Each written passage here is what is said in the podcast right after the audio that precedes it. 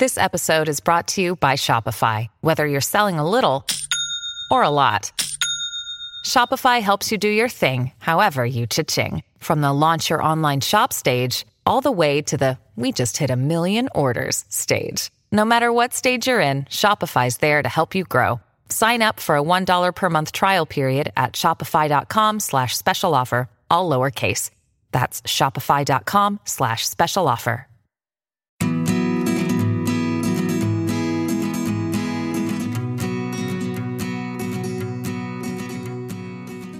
Welcome to Muskegon History and Beyond with the Lakeshore Museum Center. November 11th, 2018 marks the 100th year anniversary of the armistice that ended World War I, or the Great War as it was known at the time. When the war started in 1914, very few could have predicted its scope or the changes it would bring to technology and society. In the early years of the war, Americans followed developments closely, but by April 6, 1917, Congress had declared war on Germany, and Americans and Muskegonites would see these changes firsthand. One of the first things to happen after the declaration of war was to begin recruitment not only for the regular army but also for the National Guard unit based in Muskegon. The Muskegon Rifles, as they were known prior to the start of the war, were along the American Mexican border trying to stop raids from Mexican revolutionaries such as Pancho Villa. In July of 1917, they were called into service for World War I and they recruited to reach max strength of about 141 to form Company G. They would later become Company L after reorganization and were joined with men from Grand Haven. Company I would also be formed of Muskegon and Big Rapids men. Both of these companies would fight in the 126th Infantry Regiment of the 32nd Division, also known as the Red Arrow Division, for piercing the German lines at the Battle of Marne, which we will come to later. Volunteers for these National Guard companies were plentiful, and youthful exuberance led many a young man to try and sign up before he was allowed. The age at the time was 21, without parental consent. But many parents did consent, and even helped their sons by writing letters to encourage the officers to accept them. This age restriction would be lowered as the numbers of recruits needed was too great, and the draft was started, forcing those who weren't as exuberant to join the fighting as well. Speaking of exuberant, I did want to take a little side note here to mention two sons of Muskegon who became involved in the war even before the United States entry. These two friends, James Bain and Andrew Campbell, traveled to France to join the Lafayette Escadrille and the Lafayette Flying Corps. These were aerial squadrons made up of Americans who wanted to get involved in the war and train to become pilots, flying planes over France. Unfortunately, both these men would pay the ultimate price, with Campbell dying first and Bain a few months later. The story of these Americans in these squadrons is well remembered, however, and has been shown in film several times, with the most recent movie being Flyboys, released in 2006. The type of training that Campbell and Bain might have received can be learnt from another Muskegon resident, George Stone, who'd be sent to Texas to train on a bomber. Quote, Work here makes it possible to enjoy several kinds of weather. On the ground it is hot, at 6,000 feet it is just right, but when you reach 10,000 feet it is real cold. Sounds a lot like a Michigan April to me. Stone also has a very dry sense of humor when he talks about the engine starting process for those bombers. Quote, One man grabs the prop and extends his hand to the second. The latter joins his hand with the third. When the first man spins the prop, the other two pull him away. This is because the suction is so great that men have been drawn right into the live prop, and when they do, they generally visit the hospital.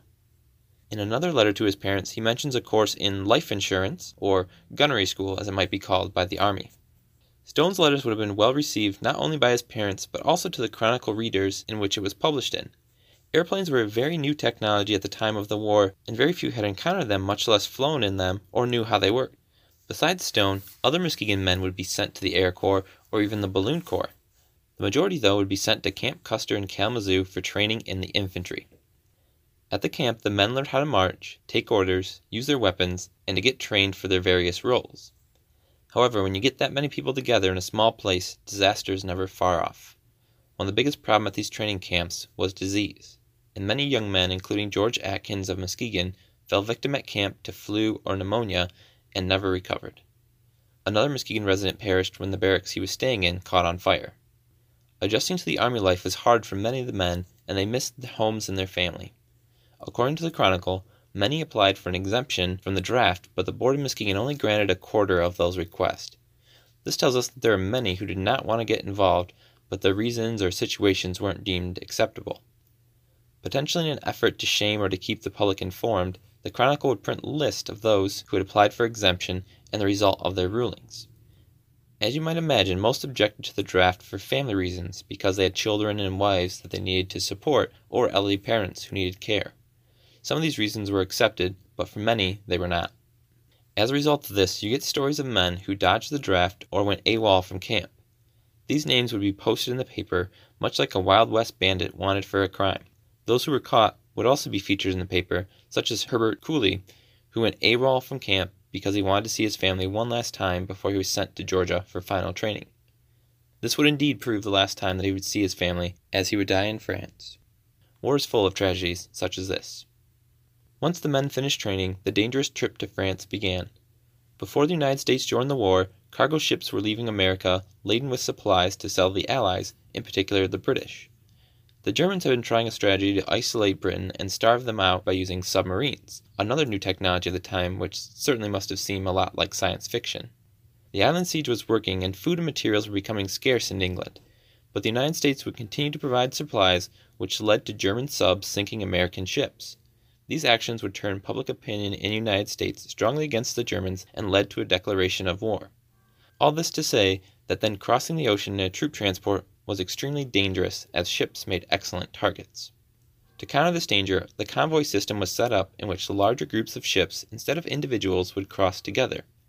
This was not without any danger, though, as a letter from Sergeant Russell Gould to his father describes. One afternoon, about four o'clock, I had just taken my men and gone on watch in the aft port side of the ship, and had just said to one of my boys on the lookout, Keep a sharp watch today, because we're getting pretty close to where they'll attack us if they're going to, when the siren whistle on the big boat to our left began to blow the sub signal warning. I never saw such turmoil of excitement before. Our boat turned to the left, and the big boat to our left turned to the right and cut ahead across of us, missing us by about a hundred feet, and as fast as the gunners could, they were firing over our ship. The sub had been sighted out in front of us, and behind the cruiser and the rear gunners of the cruiser had sighted it at once and began firing also. It sank and came up in a short time, but by that time the formation of the squadron had been broken, and it came up inside our circle of boats. The cruiser and our rear gunner fired, but neither seemed to reach a vital spot. Just then, the gunner on the boat that had passed our bows fired a non ricocheting explosive shell which landed square on the periscope of the sub and pieces flew into the air and great bubbles of oil came up as the sub went down. When the sub was blown up, you would have thought that the boys were at a football game by the way that they yelled. The destination of these convoys was either France or England. Once they arrived, the troops were organized and given some more training and sent to their place on the line. The 32nd Division that the local Muskegon Guard troops were in would eventually get put on the front and be part of the Battle of Marne. Corporal Martin Hildebrand was at that battle and gives an account of it.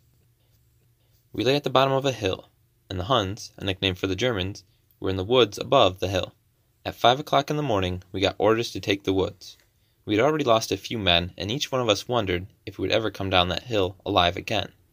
No one said a word. Here and there a fellow would shake the other fellow's hand. Each minute was like an hour. But at last we started up the hill. Then we began to shout, and commands came down the line as if we were in a football game at Hackley Field. Every fellow was in line with a curse on his lips for the Hun. The rifles spat fire, our automatics opened up, and the battle was on. I fell with a bullet in my leg. My gunner went down, then the other one. I lay there and saw them enter the woods. Our company was rather thinned out by that time. He continues, We boys who were wounded had to crawl through a rain of bullets to get back, and many poor fellows got hit trying to find the first aid station. There were tears of joy in our eyes when we met at the dressing station, and handshakes could be seen, and exclamations, God, I'm glad to see you alive, could be heard from all over. Afterwards, we began to think of the fellow pals who never came down the hill. They died a noble death. Another Muskegonite, Corporal Ray Chartrand, was also at the Battle of Marne and relayed his experience. In falling back, we had to recross the river in a different place. The Germans had stretched barbed wire under the water in this place, and I got caught in the wire and never did I come closer to being drowned, but I did not lose my head. I took off my belt and unloosened my pack and threw them in the water and finally got across. By that time I had lost my platoon. I found a shell hole and I lay there until I heard moaning. I looked out and quite a distance away I saw a wounded American. I crawled out and dragged him in with me in the same shell hole, unloosened his belt and opened his first aid pack and fixed him up the best way I could. Corporal Chartrand waited in that shell hole several days with the wounded man who didn't want to leave it. Eventually, hunger and fear of a German attack running over their position made Chartrand try the daring return to the American trenches. Instead of waiting for night time to come, I crawled out in broad daylight to try and get to the railroad track, which was exactly halfway between the German and the American lines. This place would be called No Man's Land during the war, and was really a bad place to be. I had to crawl about 300 yards in high grass. I crawled and got to the track, but now came the hardest job of all, where I had to go over the track right out in the open for about a hundred yards. So I got up and ran as fast as I could. I was making for a big shell hole. I got about halfway when a German sniper detected me and shot at me three times. But I believe I must have ran faster than his bullets could travel, for I got to that shell hole safely. That night, Chartrand would make it to the American lines. These letters sent to relatives became the outlet for many soldiers to help deal with what they were seeing and experiencing. Letters from home, though, were even more important to the morale of the troops, and to help keep them grounded in what they were fighting for.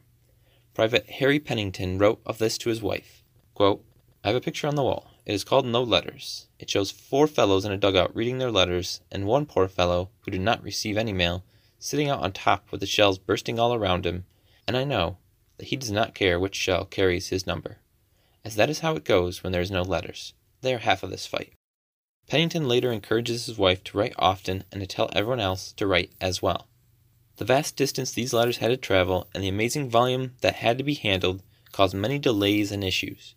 Parents worried greatly if they heard no word for a while, but if their sons were on the front line, writing was nearly impossible to do, and to get the letter out safely was just as hard.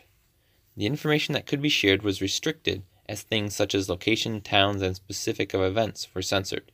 Gilbert Klinkner decided to wait and tell his family more of the war in person instead of in letters. Quote, I have been on the most active front in France, and have seen what I call a great deal of war. It would take a long time to write you what I've been through and seen lately, so I will not attempt it. I'll wait till I get home by a good warm fire where I'll be comfortable. That is something I haven't seen since I left home. Corporal Klinkner would not make it to the warm fire to tell his story. This letter would reach his parents in October of 1918, weeks after his death. However, they would not be notified of his death until January of 1919. It's hard to imagine the feeling of receiving a letter from a loved one after they have passed, and I can imagine it became a cherished item.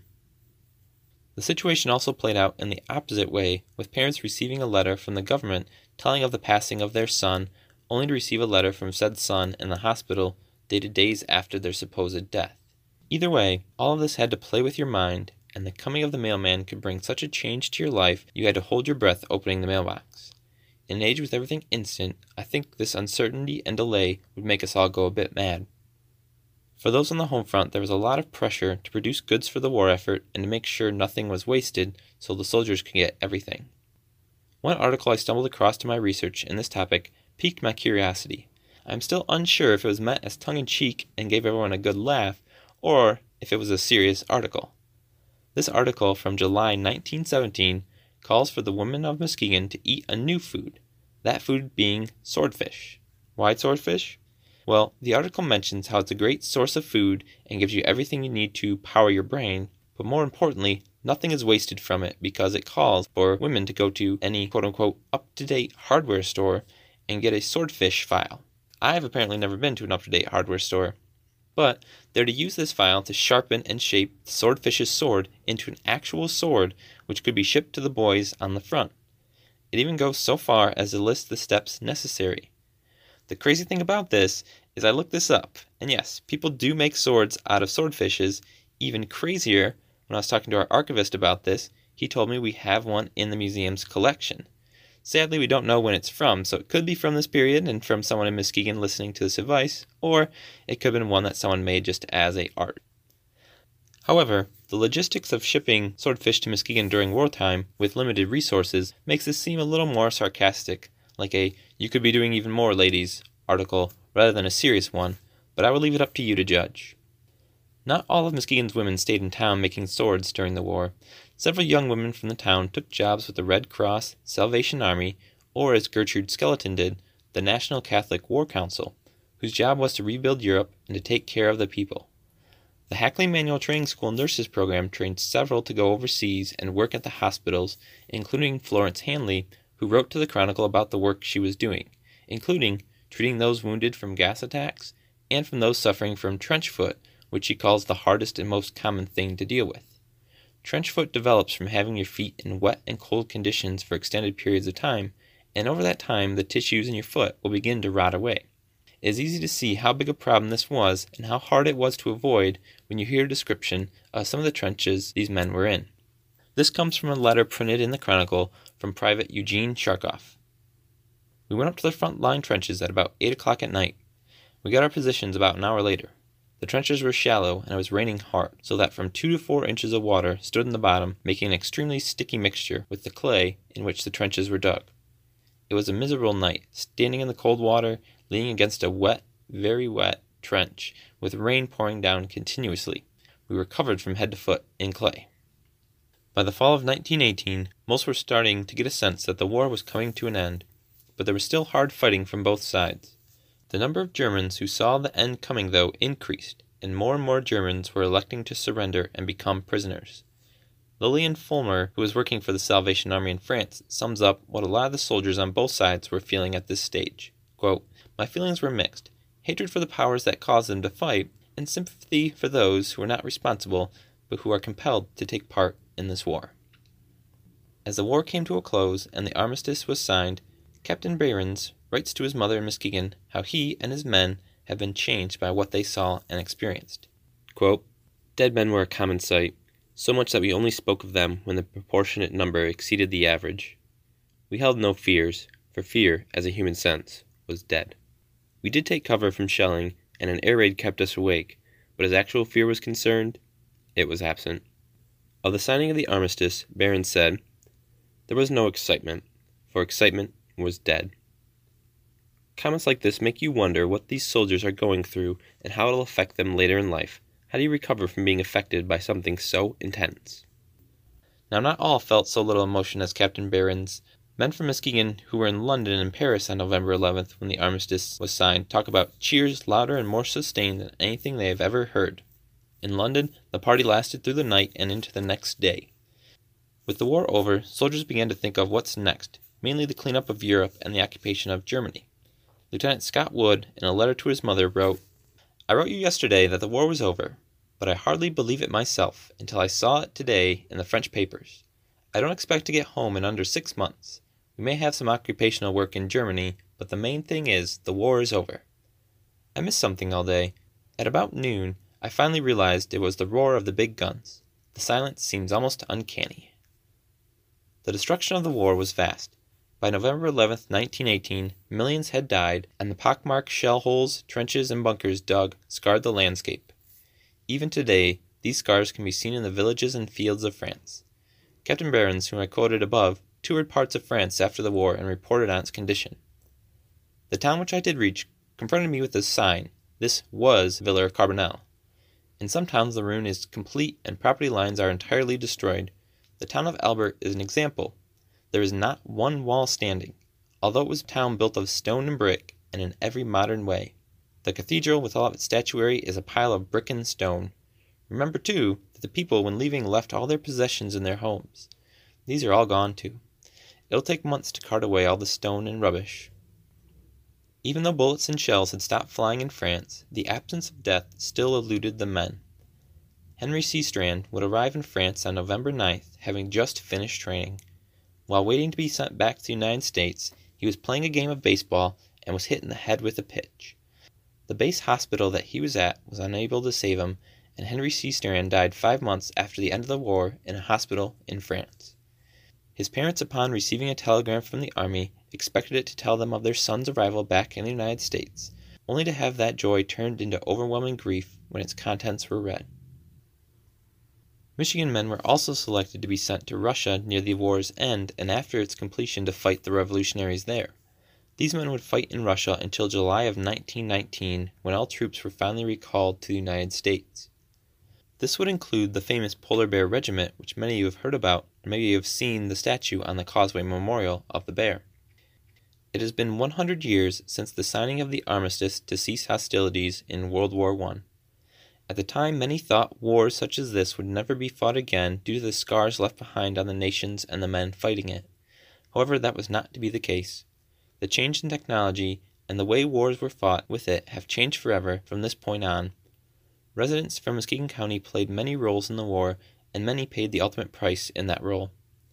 In May of 1919, the men of the 32nd Division returned home to Muskegon, Michigan, and marched through the Victory Arch on Western Avenue to throngs of cheering crowds.